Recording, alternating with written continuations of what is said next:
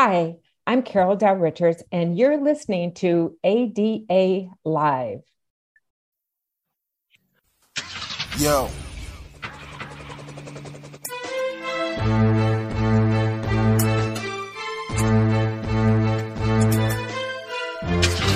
All right, let's roll. Let's go.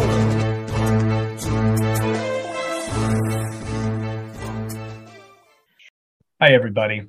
On behalf of the Southeast ADA Center, the Burton Blatt Institute at Syracuse University, and the ADA National Network, I want to welcome you to this episode of ADA Live. I'm Barry Whaley. I'm the project director here at the Southeast ADA Center. As a reminder, if you have questions about the Americans with Disabilities Act, you can use our online form anytime at adalive.org, or you can call the Southeast ADA Center at 404 541 9001. And of course, those calls are always free and they're confidential. Today, we're going to learn more about aphasia, a disorder caused by damage to areas of the brain that affect language and the ability to communicate. According to the National Aphasia Association, there are over 2 million people in the United States who have aphasia due to strokes, and nearly 180,000 Americans each year will acquire aphasia. In fact, aphasia is more common than Parkinson's disease, cerebral palsy, or muscular dystrophy. In addition to over 2 million people living with aphasia due to strokes in the US, there's an additional 1.5 million people with aphasia due to brain injury, brain tumors, according to the Aphasia in North America, a publication of Aphasia Access. If we add aphasias due to rare causes such as neurodegenerative diseases such as frontotemporal dementia or primary progressive aphasia, we can safely estimate there may be close to 4 million people living with various types of aphasia in the US. So, to talk about this topic, our guest today is Carol Dow Richards, the founding director of Aphasia Recovery Connection, a nonprofit organization located in Leland, North Carolina. So, Carol, I want to welcome you to ADA Live. Thank you so much. So, as we mentioned at the start, aphasia affects the ability to communicate. Can you tell us more about what aphasia is and, and what are its causes? Well, the most common cause of aphasia is a stroke.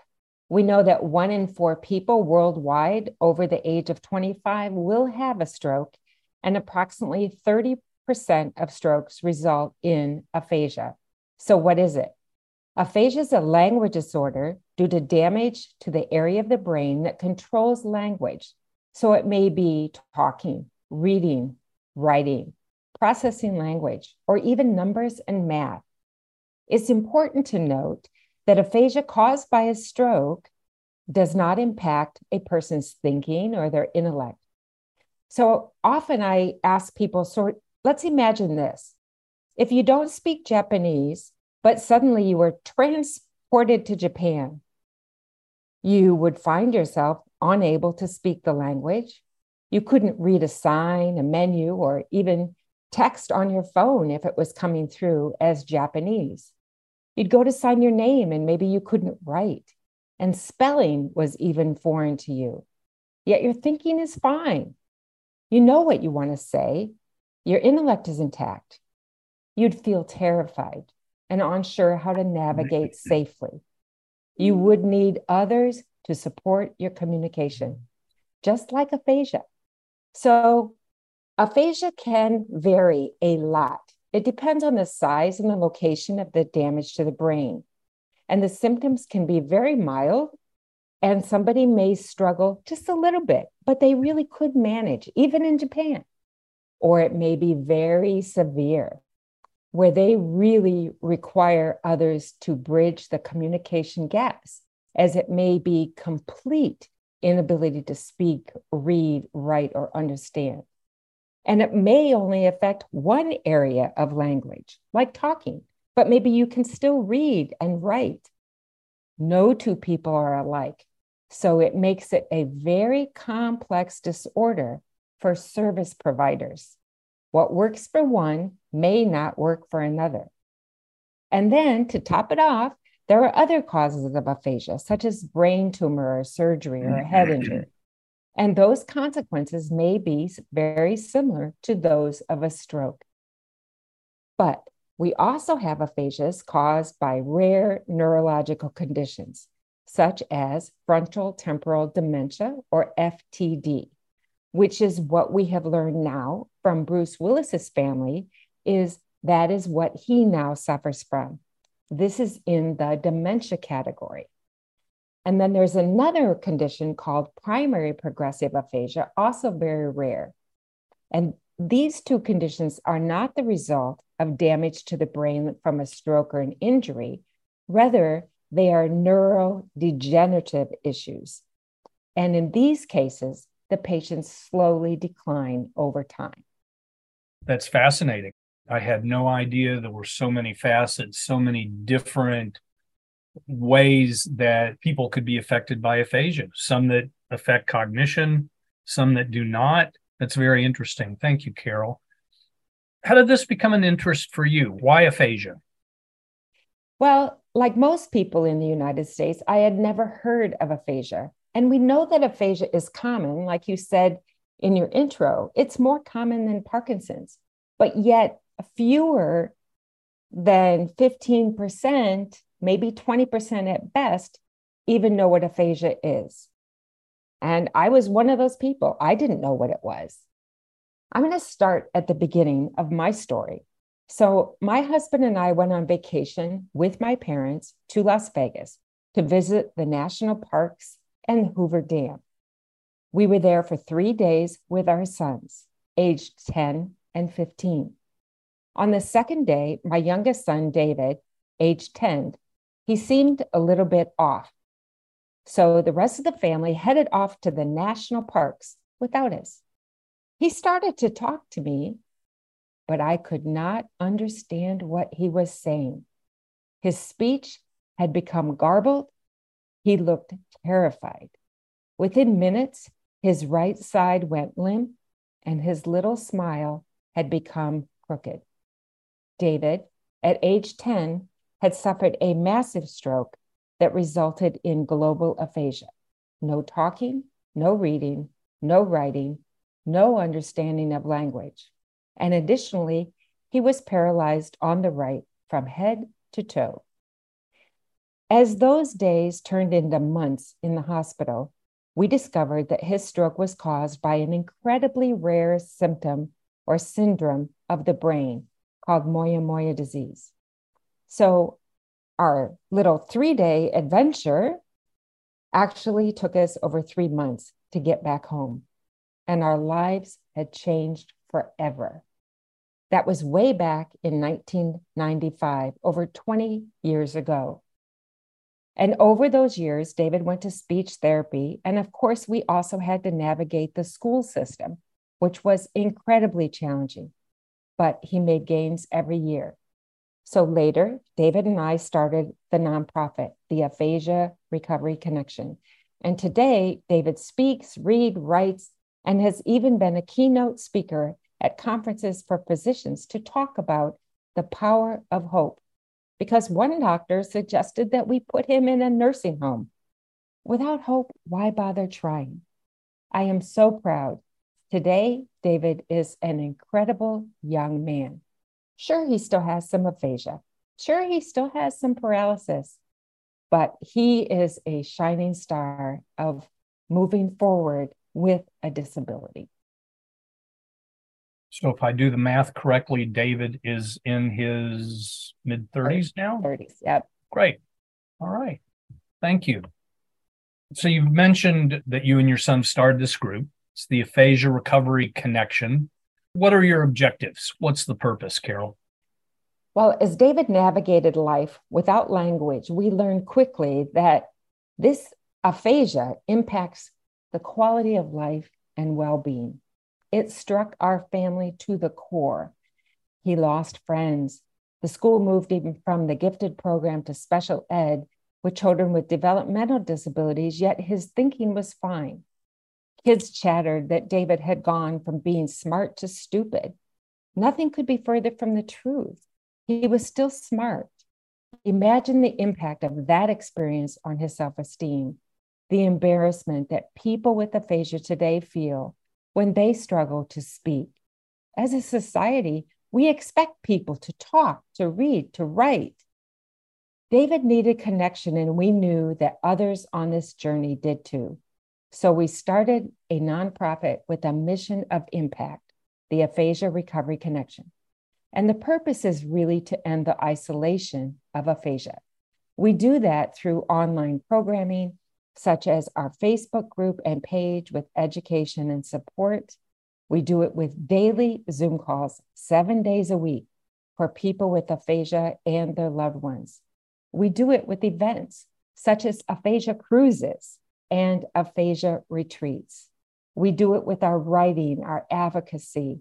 We are trying to raise awareness and advocate for the communication access for people with aphasia, as we believe that communication access is a human right. Currently, we've been working with our community to collect stories about communication access or lack thereof in hospital settings.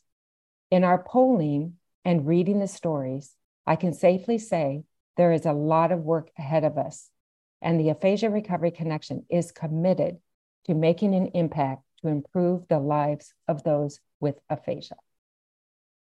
So it's interesting. So, Carol, you provide information, guidance, training, support, kind of a holistic approach to, to addressing aphasia.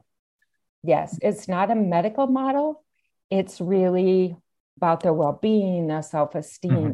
And initially, we started really focusing on aphasia and the person. But what we've learned is when community access is denied, that becomes a secondary disability.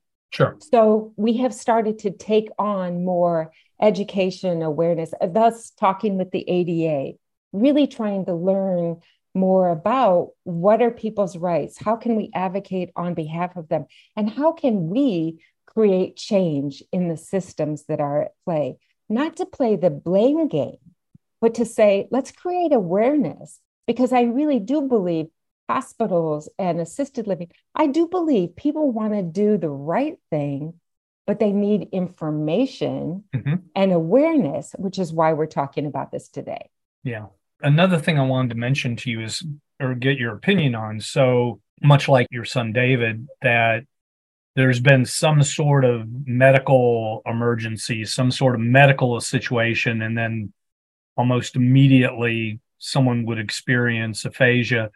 And a lot of what we have been looking at at the Southeast ADA Center has been equity in healthcare for people with disabilities. And i would imagine and effective communication. So if you if you have aphasia or if you've experienced some sort of medical emergency then that becomes even more important given how aphasia affects somebody right indeed and one of the big challenges that people with aphasia face is when there are inequities in a hospital system or assisted living or any facility, when there are inequities, who are the least likely to file a complaint?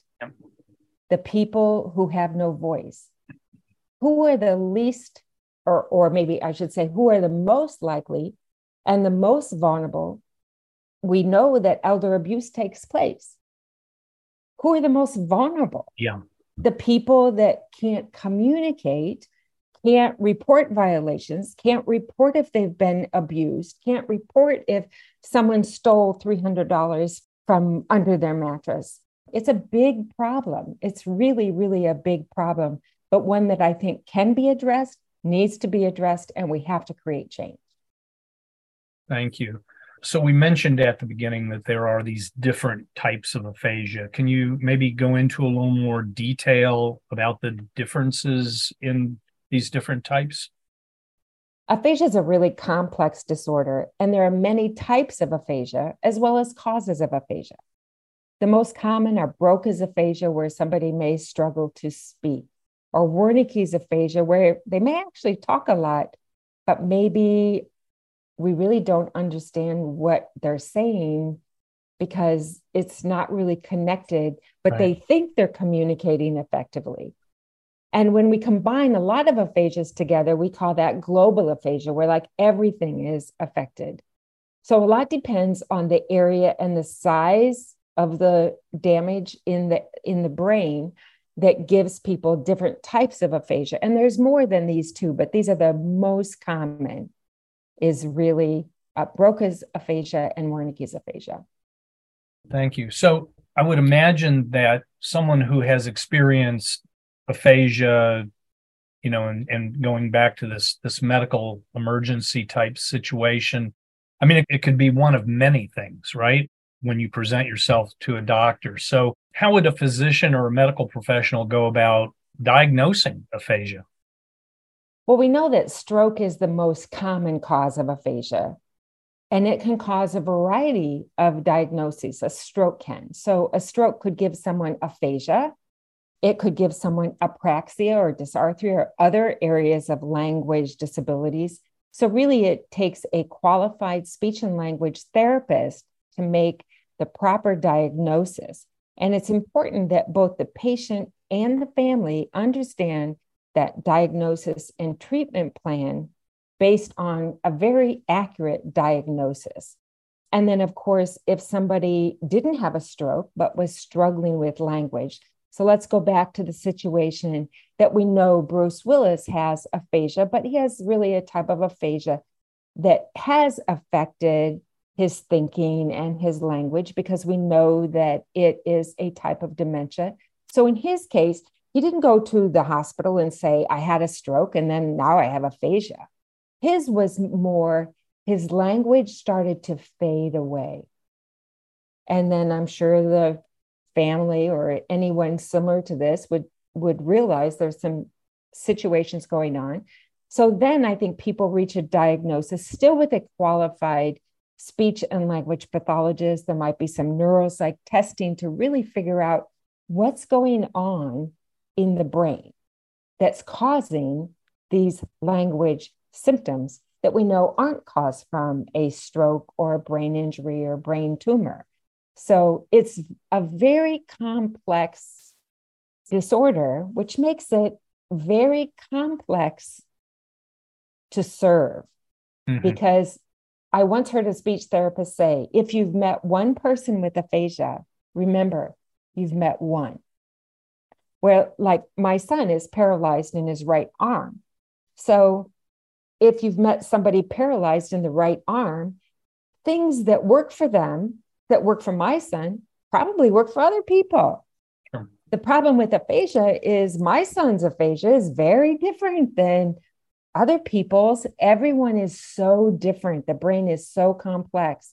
So you need a multitude of strategies, and you really need involvement of that speech language pathologist to ensure that you're doing it right. So, staying with that, then, Carol. So, looking at medical treatments for aphasia, you met one person with aphasia, you met one person with aphasia. Is there some common treatments for aphasia or is it all so very individualized? I'm not I'm, I'm not sure. Well, the go-to treatment for aphasia is really always speech therapy. Okay. We know that the brain can and does make changes when we challenge ourselves. Mm-hmm. We often share in our Zoom sessions that you need to use it to improve it. And if you don't use it, you could lose it. So you need to practice, practice, practice.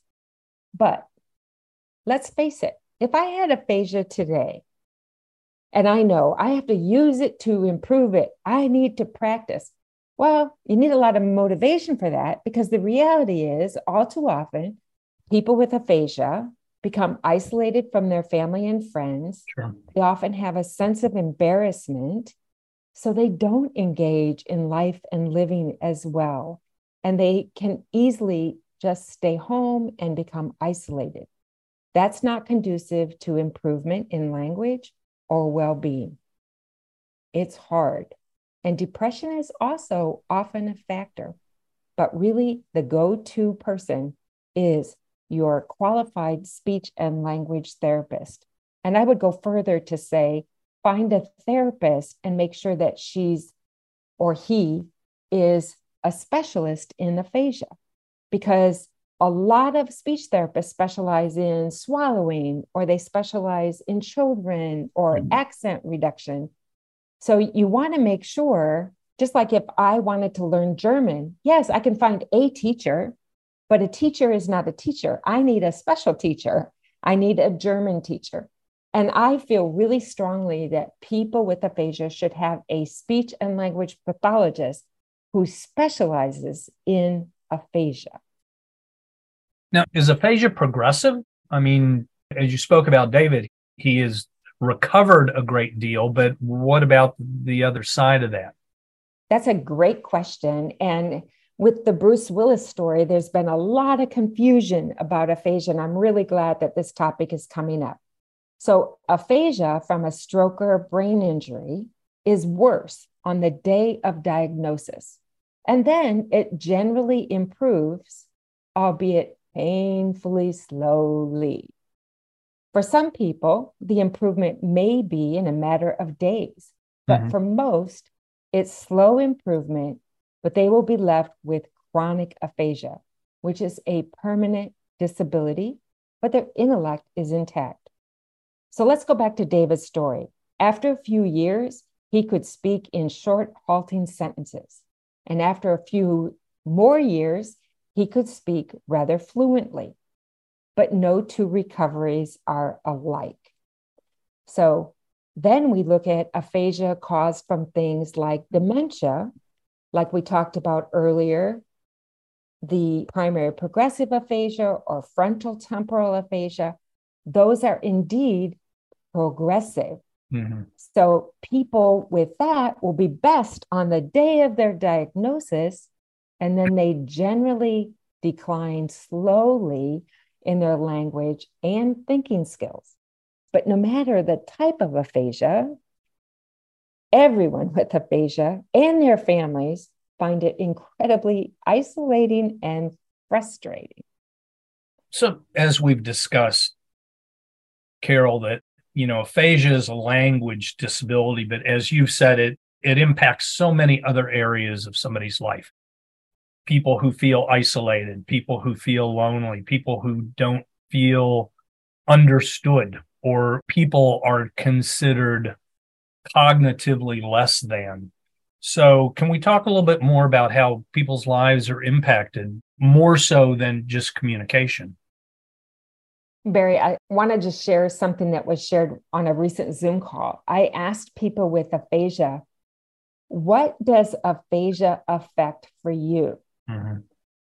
The number one answer, you'd think it would be language. The number one answer was life. Yeah. Aphasia affects life. So, aphasia has been shown to have the largest negative impact on quality of life. In fact, one study reported it as the largest negative impact on health related quality of life out of 60 diseases and 15 health conditions in a large study. So imagine if you're struggling to listen and understand this podcast, or you cannot navigate your phone to find this podcast, or if you cannot talk. People with aphasia face social isolation and loneliness and are often marginalized in society. There's a negative impact yeah. on their personal identity. There's a loss of social contacts depression, and helplessness often follow, as there's less autonomy to life. And they may feel that they're not making their own choices, as others seem to take over yeah. due to the language loss. So it really, really is life changing for so many people. That is a very good point. Yeah. Thank you, Carol. ADA Live listening audience, if you have questions about aphasia or any other ADA Live topic, you can submit your questions online at adalive.org or you can call the Southeast ADA Center at 404 541 9001. And we're going to pause for a moment for a word from our sponsor this month. The Aphasia Recovery Connection is a nonprofit organization that offers education, programming, advocacy, and awareness campaigns aimed at ending the isolation of aphasia. We are a growing community of families on the path to recovery, aiming to improve the quality of life of those we serve. To learn more about Aphasia Recovery Connection, please contact us and visit our website at aphasiarecoveryconnection.org. Welcome back to the show, everybody. Our guest today is Carol Dow Richards. She's the founding director of Aphasia Recovery Connection. We've been talking about aphasia, a disorder caused by damage to areas of the brain that affect language and the ability to communicate. We all know how important the ability to communicate is, to being able to share our thoughts and feelings with other people and to be understood is just an important part of being human, right? So having aphasia can make communication with others difficult. And before we go on, Carol, I'm wondering if there is some promising research being done in aphasia that you can share with us. Well, Barry, I wish there was a magic bullet for aphasia, but research that is being done generally is being done about the types of therapy and trying to fine tune what works best and what doesn't. But there is an important and impactful movement within the United States and actually worldwide now, which is a new model called the LPAA. So, what is that? LPAA is the Life Participation Approach to Aphasia. And what it's teaching us is that people who get involved in what they are interested in and engage in life do better than those who are not focused on interest driven therapy and activities. That's one of the mm-hmm. reasons why here at the Aphasia Recovery Connection, we do daily Zoom calls on our Virtual Connections program that offers free sessions for people with aphasia to practice their speech that are interest driven on a variety of topics.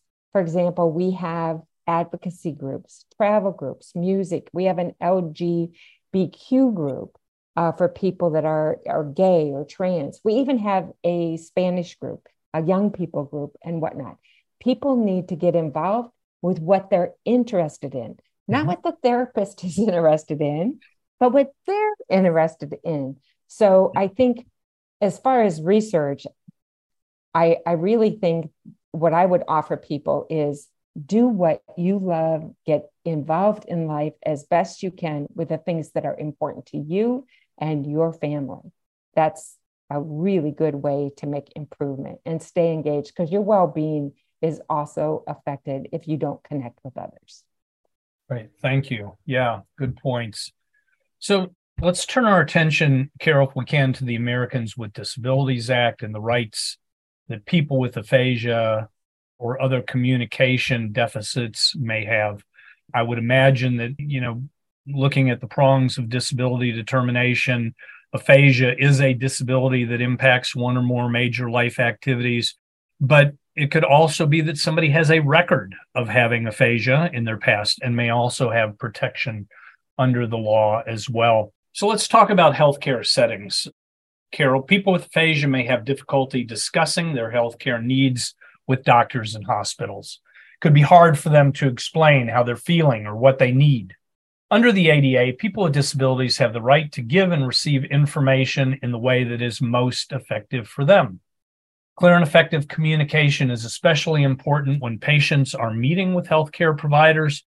And I'm wondering what are some of the solutions or accommodations healthcare providers can offer to people with aphasia in order to communicate more effectively with their doctors and be understood? I would say, first and foremost, keep it patient centered. All too often, healthcare providers are talking to family members and not even making eye contact with the person with aphasia. And people with aphasia frequently report that they are left to feel invisible in healthcare settings. Imagine how that must feel.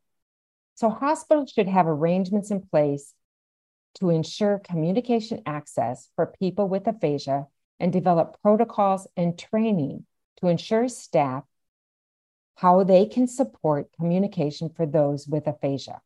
One of my favorite tools is a free app from Lingraphica. It's called Small Talk Intensive Care. It's as simple as downloading it on your cell phone, and it offers visual support for patients and physicians. But it's beyond that in the hospital, not just in the ER. They also need to be able to order a meal. I've heard of patients who have not been fed because they did not order a meal. Yeah. And imagine if you had a stroke, you would want to know what happened to your brain. But usually, staff comes in and they rattle off complex information quickly. With aphasia, they need to speak slower, write it down, emphasize keywords, and use simple sentences. And they need to confirm yes and no answers with the visual support of thumbs up and thumbs down. Because sometimes people with aphasia will confuse left and right, yes and no. It's really important that doctors know that because mistakes and patient safety can be at risk yeah. if hospitals are not prepared. I want to share and go back to David's story. So I recall being terrified when they wanted to wheel my then 10 year old son into an MRI, so mm-hmm. a brain scan machine. I begged to go with him. I had no idea, nor did he, what was about to happen. Can you imagine his terror? Staff should have been able to grab a whiteboard, draw a picture of the machine, explain that this machine was going to circle around his head. They could have gestured that it would be very loud. They could have drawn a clock or used their fingers to give him an idea of how long it would take. Instead, they wheeled him away, and I stood there and I cried. And that's why today, David and I are advocates and there's a lot of work to be done as people with aphasia, like David. David's story was 20 some years ago. That's still happening today. It's probably happening in a hospital right now. Someone with aphasia is about to be wheeled into a machine and they have no idea what's about to happen. Can you imagine the terror when that loud machine starts pounding all around your head and you're wondering, how long does this last? And you have no idea. Mm-hmm. So the ADA requires, we understand, mm-hmm. physical access, but we also need to have hospitals understand that communication supports and strategies for people with disabilities are needed as well. So while ADA compliance means that a person with aphasia in a wheelchair, like David was, so David's in a wheelchair and we go to the hospital. There's a ramp. Hooray! That's progress. Now he's in. Now what? Where are the communication ramps? Where are the communication supports? Those are also part of the ADA. And in my mind, they're just part of common sense and being good people. Hmm. Thank God for the ADA because I think more and more people with aphasia and their families need to require compliance and start to let hospital administrators know when things are not going well. We have to start to advocate on behalf of people who have very little voice. That's a good point. So, in addition to effective communication, the ADA and other disability rights laws say that healthcare providers have to provide reasonable modification to the policies, practices, and procedures to avoid disability discrimination. What are some of the reasonable modifications, policy, and practice do you think should be put in place for people who have experienced aphasia? Well, by now we know how complex this is. Yeah. And how no two people are alike. So this is where it gets really, really challenging for modifications because it's not a one size fits all. But what we do know is that people with aphasia should have equal access to healthcare. And we know that they need support to communicate and understand medical information and to make their own decisions. Mm-hmm. So, under the ADA, one suggestion would be that a support person is really a reasonable accommodation. So that support person may be a family member who is knowledgeable about the individual communication needs. It may be the hospital speech therapist, could be called. Like they could have called the speech therapist when David needed to go into the M- MRI machine. I didn't have those strategies back then. I was still numb myself and just learning. But a speech therapist could have been called and they could have said, we need to make sure that this patient understands what's about to happen, or we need to make sure the patient understands what is a stroke, what happened to his brain. Does he understand that? He has a right to understand that. So we need people trained in communication strategies. So, just like in a lot of hospitals, they seem to understand that if a person is deaf, they need an interpreter. So, with aphasia, a person with aphasia may need the assistance of their speech therapist or a family member who's well trained in supportive communication for that patient. We've talked about healthcare, but what about an employment setting? Someone who has experienced aphasia, they've returned to work. What are some reasonable accommodations that employers could consider for somebody to perform the essential functions of their job? So, people with aphasia may find themselves able to return to work or volunteer work. And it's important that employers are trained in the communication strategies of that individual to support their success. So, it may be giving them more time, giving them a reader, giving them some visual support to aid in their understanding of their daily tasks for productivity. So while no two are alike, it would most likely be that a speech therapist would be the person to help with this intervention if the person was able to return to work. The research on aphasia and return to work shares with us that 75% of people with aphasia do not return to work. Mm. And almost all of those who do return to work return part time or at lower level jobs that than they had prior to their diagnosis of aphasia. It's interesting. It's a staggering number. Carol, we've talked about healthcare settings, we've talked about on the job. What are some of the types of discrimination that people with aphasia may face when they are out in the community, maybe at a restaurant or store? So, Barry, we know that communication really is a human right, and people with aphasia they do struggle at a restaurant as they may be unable to read, or they struggle at a bank as numbers and math may be affected. Everyday transactions, like at the auto mechanic, the grocery store, the gas station, almost everything depends on two-way communication. And additionally, people with aphasia often have paralysis. So, using a wheelchair, and often they're paralyzed in one hand or one arm.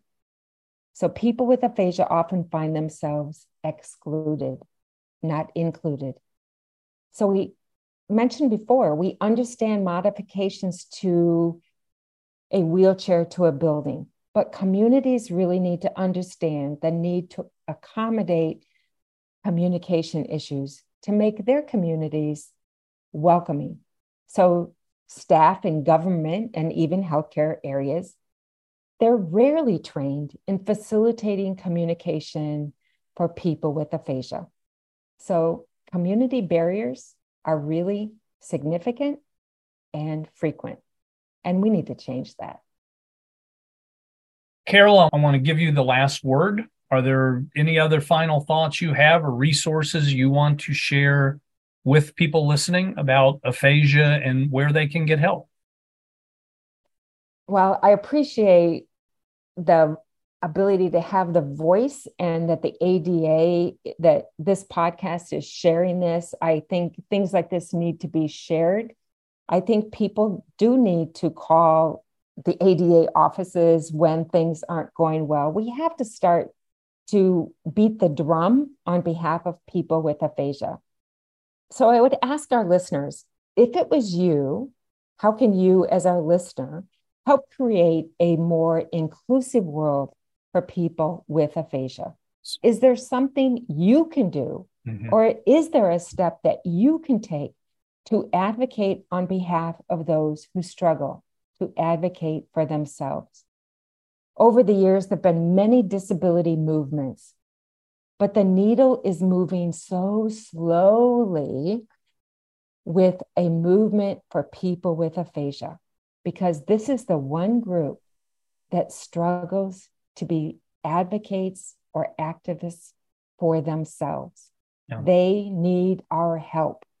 So I'm going to ask our listeners let's build some ramps. We understand that we build ramps for physical disabilities, but let's start a movement to understand we have to build ramps for communication access by raising awareness and ensuring that strategies are in place for people with aphasia to feel welcome and safe in their homes, in their communities, and in healthcare settings. Another thing that our listeners could do, and this is really easy and it's a great resource, and it will give you a chance to meet my son, David. So, David and I recorded a webinar for the American Speech Language Hearing Association, ASHA, and the title of it is Communication Breakdowns in Medical Settings. In that, you'll hear David share some of his own story, why it's so important hospitals really start to set up some protocols and communication training. It's a short 30 minute video. And if you don't listen to all of the intro and extra, it's probably only 15 or 20 minutes. So you can easily use part or all of it for in service training at your own hospital. Or if you're a person with aphasia or a family member, you could watch the video and it will also teach you strategies that you can use at home or ways that you can be a better advocate on behalf of your loved one and ensure communication access. Thank you, Carol, and thank you for sharing this information today on a disability that many of us know very little about. So I think it was very important. So thanks again for being here. Listeners, you can access all ADA Live episodes with archived audio, accessible transcripts, and resources at our website, adalive.org. You can listen to ADA Live on our SoundCloud channel at soundcloud.com forward slash ADA Live. You can download ADA Live to your mobile device. Just go to your podcast app and search for ADA Live. If you have questions about the Americans with Disabilities Act, you can use our online form anytime at adalive.org or contact your regional ADA center at 1 800 949 4232. Remember, those calls are always free and they're confidential. ADA Live is a program of the Southeast ADA Center, the Burton Blatt Institute at Syracuse University, and a collaboration with the Disability Inclusive Employment Policy Rehabilitation Research and Training Center. Our producer is Celestia Razda with Beth Harrison, Mary Morder, Marcia Schwanke, Chase Coleman, and me, I'm Barry Whaley. Our music is from Four Wheel City, the movement for improvement. We also invite you to listen to our companion podcast, Disability Rights Today, for in depth discussion on important court cases that shape disability rights and the Americans with Disabilities Act. You can learn more and listen at disabilityrightstoday.org. Thanks for listening. We'll see you next episode.